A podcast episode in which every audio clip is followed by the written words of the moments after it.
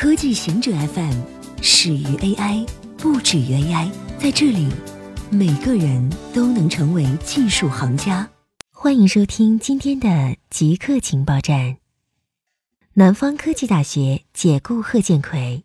日前，新华社公布了对南方科技大学副教授贺建奎的调查结果。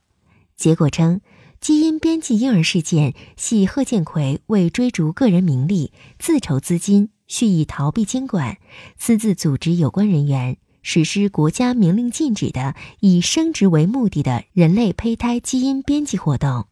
随后，南方科技大学根据调查结果宣布解除与贺建奎的雇佣关系。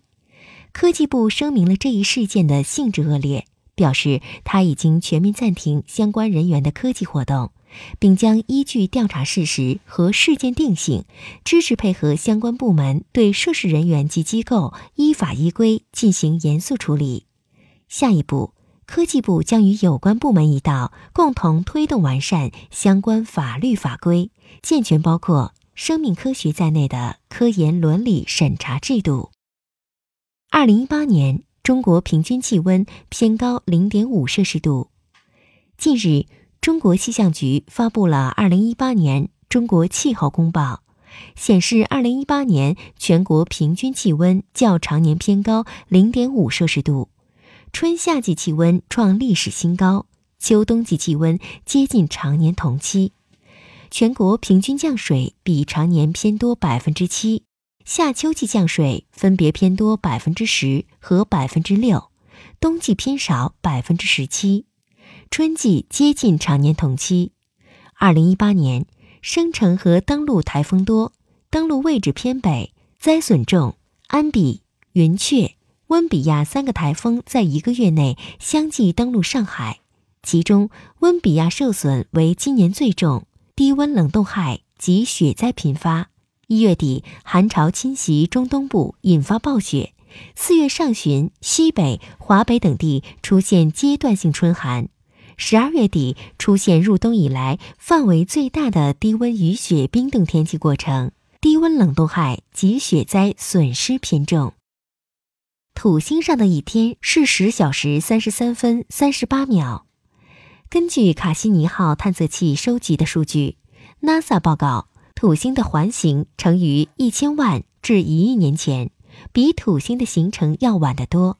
而土星上的一天是十小时三十三分三十八秒，比以前估计的要快。由于土星没有固体表面，它的旋转难以跟踪，而它不寻常的磁场也隐藏了其旋转速度。利用卡西尼号的数据，科学家发现答案就在它的环里。研究人员利用数据去分析了土星环内的波浪模式，环能响应行星内部的震动。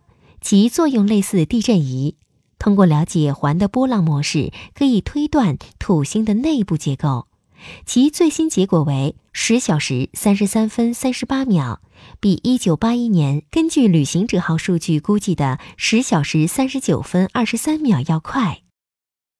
谷歌考虑在欧洲停止新闻服务，因为受争议的版权法，谷歌考虑在欧洲停止新闻服务。欧盟的新版权指令将给予出版商权利，去要求互联网巨头如谷歌和脸书等在搜索结果中展示其新闻片段的公司支付费用。谷歌欧洲、非洲和中东区公共政策经理表示，谷歌新闻可能会因此退出欧洲大陆。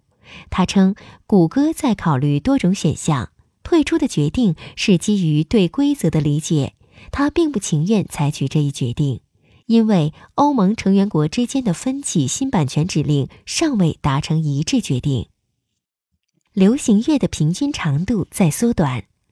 根据公告牌百大单曲榜显示，二零一三年到二零一八年上榜歌曲的平均长度从三分五十秒降至三分三十秒。二零一八年百分之六的热门单曲长度是二分三十秒为更短。而五年前，这一比例只有百分之一。以当前最火热的歌手肯德里克·拉马尔为例，二零一三年的热门专辑中，单曲的平均长度是五分三十七秒，但在最新的专辑中，单曲的平均长度只有三分五十七秒。他的最新专辑赢得了普利策音乐奖，表明音乐长度下降的趋势并没有影响其质量。不过，历史数据显示，四十五十和六十年代的音乐也普遍很短。以上就是今天所有的情报内容。本期节目就到这里，固定时间，固定地点，小顾和您下期见。